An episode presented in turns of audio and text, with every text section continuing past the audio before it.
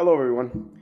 Today's a question that um, I get asked often, and so I figured I'd talk about it and uh, discuss it in a little bit more detail about my past and about um, why Hapkido is the style that um, that is my chosen system, my the core system of everything that I do. So to to start this conversation, I'd have to go back to where it all began. Now I've been doing Hapkido for over 40 years now, and I started back in the late 70s at that time, there were only three martial arts schools in Aurora, and that's Aurora, Illinois, which is, by the way, for those who, those who are not familiar, is is uh, about 35 miles west of city Chicago limits and the second largest city in Illinois. So at that time, there was uh, uh, very few martial arts schools. Uh, there was a Taekwondo school. On one cor- corner, there was an Isshinryu school taught at the local Y and the new school that had opened up was a Hapkido school that the owners, uh, some the brothers, had moved in from Chicago, where they had learned Hapkido from the Korean instructor there.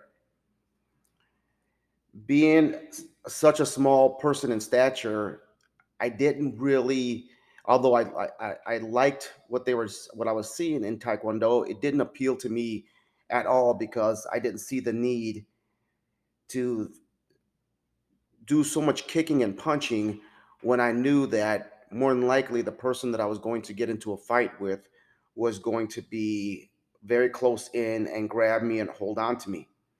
Isshinryu was a little bit different. It appealed to be a little bit more, but it still didn't give me that um, that feeling of the, the, the, where you get the old shit moment where it's something that you really like and it, you can really feel it.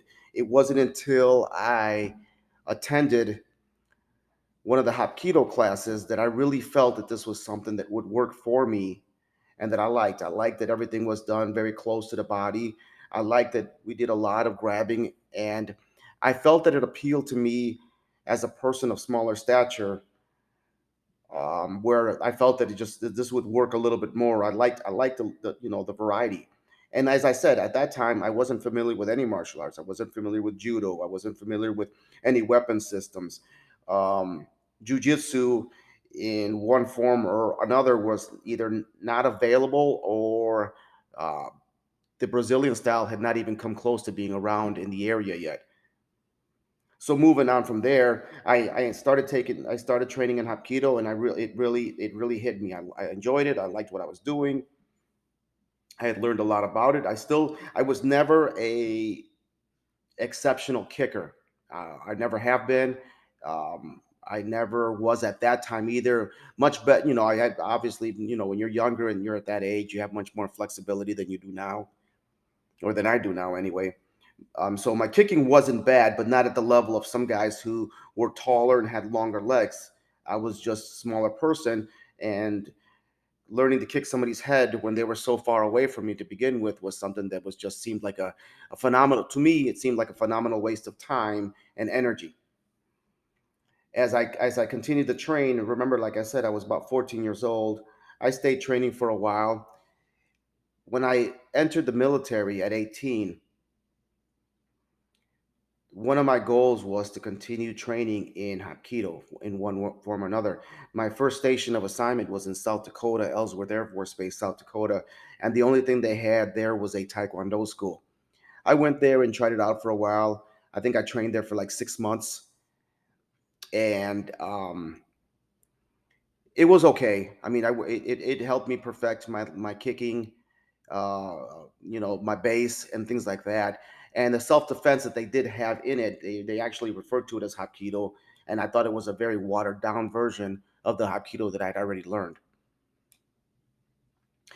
Moving forward i had i had the opportunity to apply for transfers and in the military a lot of times they refer to those as a dream sheet. Dream because you know you can put in for all these places but the odds of you getting the one you want are minimal I remember somebody pulling me aside and telling me, listen, if you really want to go to a certain area, you can't be putting all over the place. You know, uh, you can't say, um, I'd love, I'd love to go to Japan, but I'd also like to go to Korea. But if I don't get that, Germany would be great. And if I don't get that, I'd like to go to Britain. You can't do things like that because the computer, the computer reads it as this, does, this doesn't matter where he goes, everything is good. What they suggested was find a location that you want and apply everything in that general location and the computer reads it as the strongest as, this is where this person wants to be and it kicks it out as that being the strongest possibility. So what i did is my intent was 100% to go to korea. I really wanted to go back I really wanted to go to korea. I wanted to study continue my studies in hapkido and i thought what a better place to go to than the place of its birth so um, I did end up, uh, I did end up applying to different uh, um, bases in Korea, all the bases in Korea that I could poss- possibly get. And at the end of the dream sheet, when I couldn't, when I um, kind of filled in all the different slots that they had there, I started filling in, you know, different ones in either Japan or Okinawa. As luck would have it, I did get my first choice in Korea which was Osan Air Base. And um, that would, like I said, that was my first choice. That's the big air base in Korea. And late, you know, later that would become like a second home to me. When I arrived in Korea, and you got to understand the mindset. Uh, I was, I was into, I was in a new country. I just arrived in Korea with, with a mission.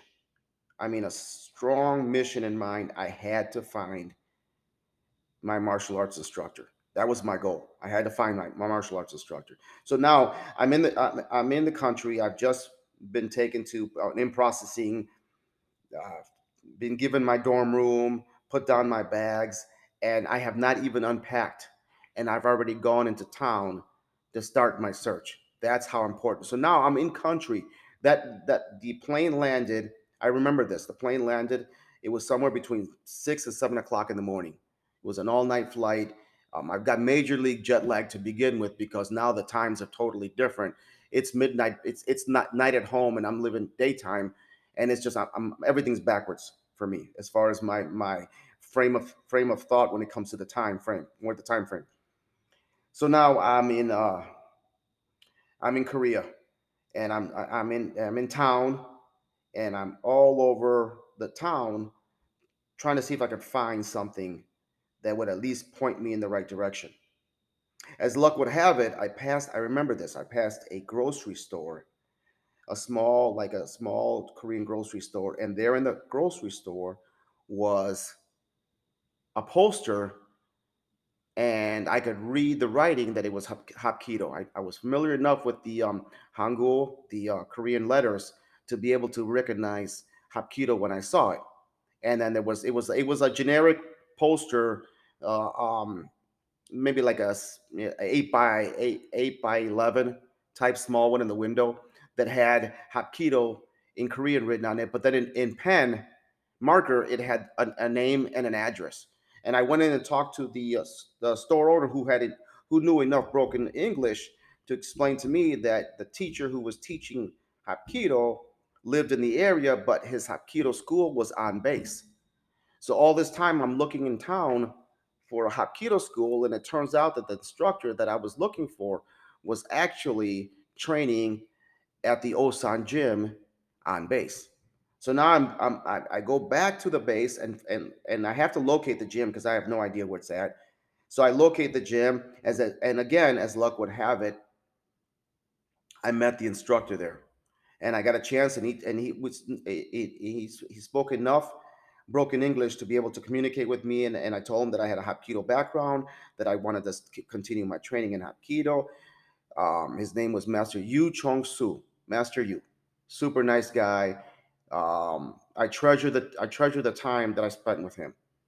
Master Yu uh, immediately took me in. We started to, we we had a long conversation. Uh, within an hour of being there, we went out and had a cup of coffee. That evening, he had invited me to his house to have dinner with his family. So now imagine this, everyone. I am now in country less than 24 hours. Actually, take it back. I'm in country less than 12 hours and I'm already having dinner with the with my future teacher. That gives you an idea of I had this I what I what my mission was and I and I had to find this guy. And it turned out I found this guy immediately. And, and we and we hit it off immediately. So that began my process of Hapkido training in Korea. One thing I had learned from Master Yu was the difference or the differences in different Hapkido systems. I didn't know that. I thought Hapkido was Hapkido across the board. And I started learning through his training that there was a lot of differences in different Hapkido styles. Master Yu, like myself, was not a proponent of a lot of the kicking that you see in Hapkido nowadays, the high flying kicks, the uh, spinning kicks, and a lot of those fancy kicks. He was old school. Uh, uh, he said he was trained directly under Choi Young Sul, who was the founder of Hapkido. Actually, you know what? Let's take a step back. Let me let me for those who are listening, and I'm I, my assumption is that you know a little bit more about Hapkido. Um, that you know something about Hapkido, but I'm going to give you a quick detail in case that you don't. So Hapkido originally came from Japan. Choi Young Sul, as a as as a young man, was taken as a young man, a young boy, was taken to Hapkido, um, was taken to Japan, and became an indentured servant, for the for the lack of a better word, in Japan. As many Koreans were, uh, Korea was under Japanese occupation, and many of the servants in Japan were Korean. It just that's just the history of the way it was. It's nothing pleasant. It is the way it was. Through circumstances that go into a lot more detail, Choi Young Sul uh, became a house servant in the house of Sakata, Tok- Sakata, Takeda Sokaku, a Japanese man by the name of Takeda Sokaku, who was also current at that time was the current head of the Aiki Jujutsu family system. So during the 30 years that he was in in that area, Cho Young Soo learned the Aiki Jiu-Jitsu system that was taught by Takeda Sokaku. After World War II, Cho Young Sul returned to Taegu, his home, basically one of his the, the one of the bigger cities in his home area, and uh, and I'm not going to get into details about how it all came about, other other other than to say that he began teaching what he knew as uh, Jujitsu in Korea, but it was just being, at that time, it was just being referred to as Yusul. Yusul roughly translated as just martial art or self-defense. So he was he was training in Yusul, and um, through time, and like I said, I, I'm breaking this down real quickly because I don't want to get into a lot of detail with this. Um, if you want to go to my website, you can see the website and, and I give a little bit more detail on, on how all that came about. But there's but it's not worth it because there's there's there's tons of books out there, and even there there's some arguments of back and forth of what actually happened. One thing that couldn't be argued is that he came back from Japan with a lot of ability, and and his martial arts was strong. Anyway, so he starts teaching Yusul, which later translated is to um, uh, Hapki Yusul, and then much later became Hapkido. Thank God, because that's those other just a lot big mouthful. So Hapkido, uh, if it's written in the in in um, the Chinese text, it's actually written the same as Aikido, and that's in and then the reason one of the strongest and similarities in that is remember that the founder of Aikido, Morihei Ueshiba, was also a student and part of the Aiki Jiu-Jitsu family under the same one that Choi Young Sul was. And that's there's a connection there. So Choi Young Sul starts teaching Yusul at that time, and he has this and this and the Korean students that he has, he begins to pass it on to them. And as they as they progressed, and there's some of these students came from various martial arts. They had a strong martial arts background already by the time they started seeing him. What Choi Young Sul did with them is added the self defense, added the uh, the the Aiki Jiu-Jitsu parts that they didn't have in their system, and they created different either different systems or different styles of Hapkido.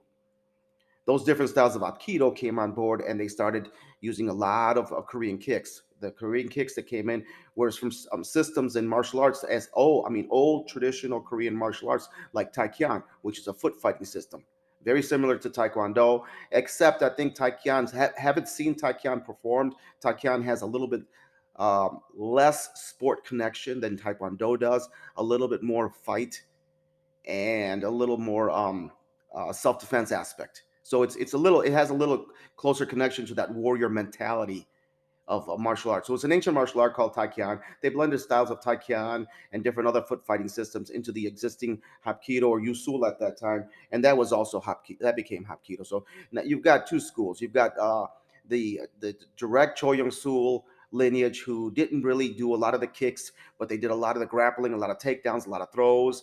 Um, and then you have the other ones that came from the different Korean masters who also who added it. Uh, masters like uh, Ji Han Jae, who's an extremely gentle and powerful master in Hapkido, and who coincidentally may have been the one. And I'm not going to take this away from him because uh, even though Cho Young Soo brought his style to Japan, it may have been Ji Han Jae who actually gave it the name Hapkido. So that's that's up that's kind of up in the air too. Not really sure about that. Don't really. That's kind of not in my lane. Um, it is what it is. Hapkido, though, uh, the, the Ji Han Jae teaches a style of Hapkido that involves a lot of kicking, a lot more distance fighting, and in some cases, depending on depending on who's observing, may even have a kind of a Taekwondo look and the, and like I said, the school I came from with with Master Yu Chong Su is it had more of a uh, gra- uh, close body. Master Yu, I remember used to say to me that if I couldn't touch the person, I shouldn't bother kicking. In other words, he implied that everything, uh, uh the fighting should all be done in a closer circle. Otherwise, you should be walking away. If the person can't, if you can't grab the person, the person can't grab you. The person can't can uh, move into your circle. Then it wasn't even worth having a fight. You were, it wasn't a self defense situation. It should, you should be removing yourself. So all our kicks were done from really lowered body, a lot of knees, a lot of a lot of uh, um, low low leg kicks, uh, striking the up the inside of the leg, the outside of the leg uh, side kicks, the same thing you'd see in side kicks and roundhouses. You see them, but like I said, with a, with a stronger emphasis on striking the lower parts of the body. So that being said, that was the style of Hapkido that I trained in when I went to Korea and trained under under Master Yu. And um, and uh, once again, I'm not going to be able to tell you or even come close to telling you the experience I had training under that man. Um, very very close to him uh, he he not only took me to the next level in Hapkido, but he gave me a love of the system that was truly uh, remarkable for for uh, for a person at that time. I just I I I couldn't tell you enough about how, everything he did he did for me. Now, during that time, I had the opportunity to go to the Philippines. The Philippines was hosting a um, PACAF, which called Pacific Air Force Martial Arts Tournament. And as a Hapkido person, Hapkido Hapkidoists don't really uh, at that time don't really involve themselves in the tournaments, but I, I was so anxious to prove myself. I had to find a way to see if I could get into this tournament. And Master Yu had, had pulled me aside and said, the only way you're going to get into this tournament is if you work and train with the uh, Tang Soo Do instructor who was a friend of his and said he'll he'll take you in as he'll take you in as a student and you can work you can work on your kicking and punching because realistically that's all that they're doing in that tournament. It's going to be a lot of kicking and punching. You're not going to be able to do grabs. You're not going to be able to do takedowns. You're not going to be able to sweep and take the guy to the ground. None of that's going to be allowed. So you're going to have to just work on your punching and kicking. So i train i remember training with the tang with the tang soo do instructor and we trained for a while and uh, I ended up going to the Philippines. And uh, um, through through uh, through a lot of bad weather, it was during the monsoon season. So uh, although we were there, we were there representing Osan Air Base at that time. That was that would have been 1984. Yeah, I think it was 1984. My memory eludes me. You're you're looking at almost 40 years ago.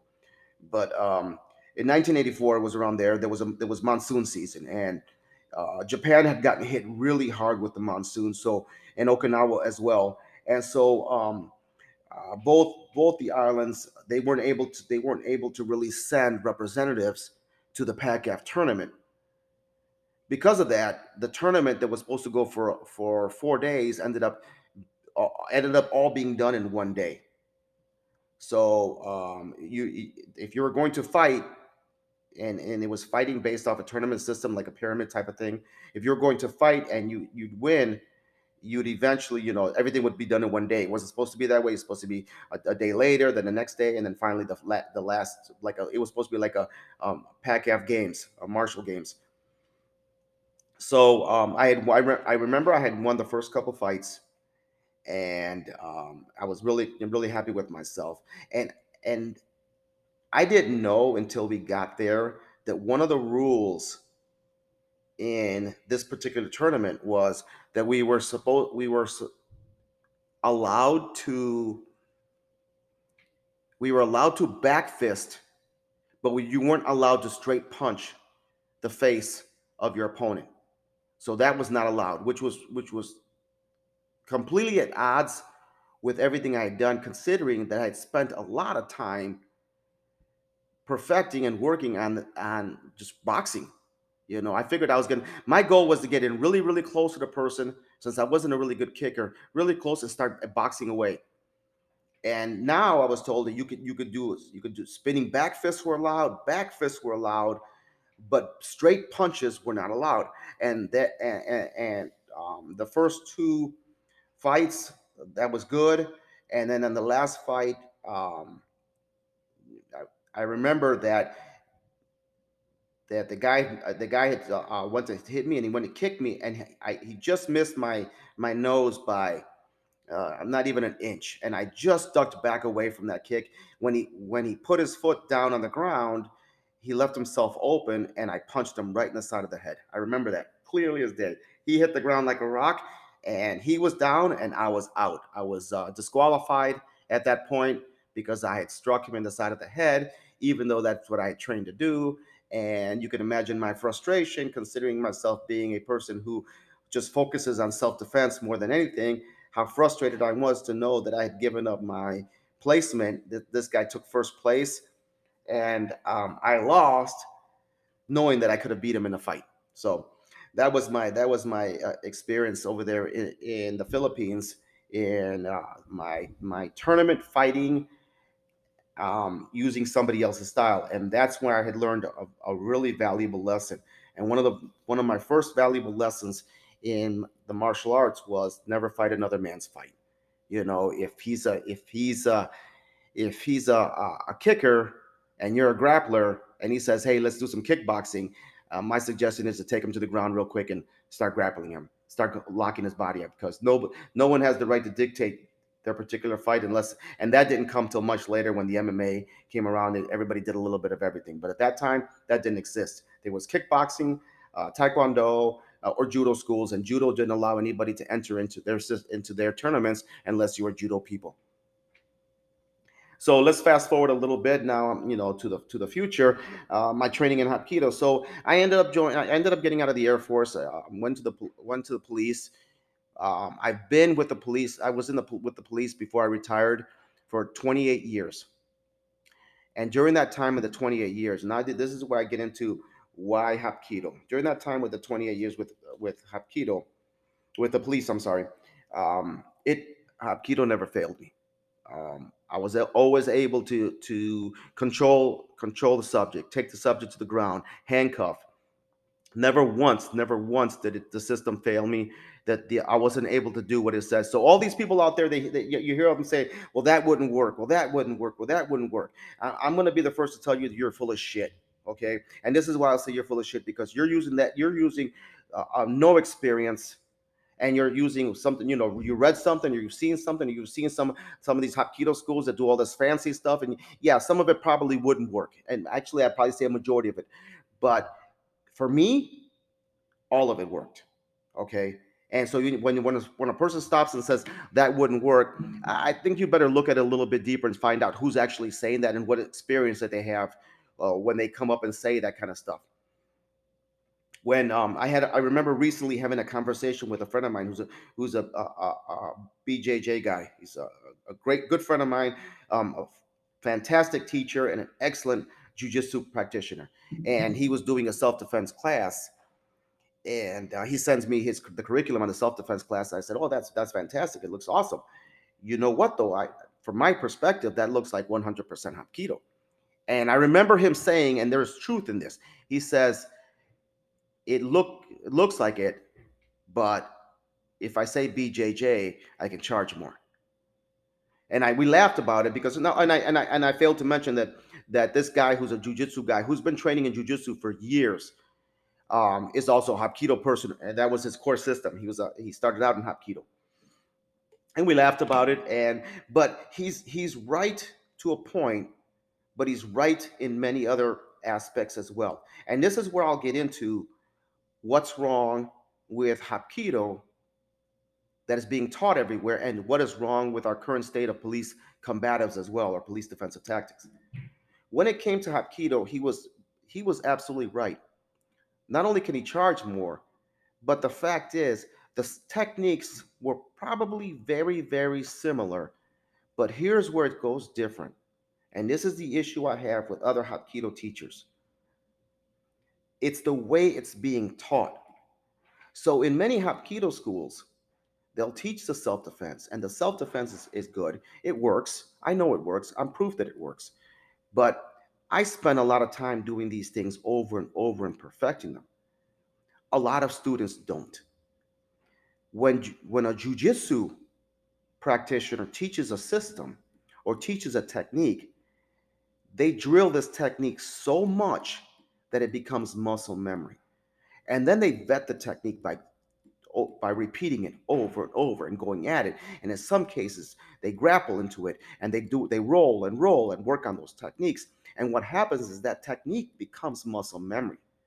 And muscle memory is what you use when the fight is going on and adrenaline is go- your adrenaline is spiked and your heart has gone from 65 beats per minute to 125 beats immediately it's excelled to that point and you forget everything and you're and you're you're having to rely on your your muscle memory and skill and skills that you've learned by constant repetition. So many Hapkido students, they like to learn the technique. And they learn the technique.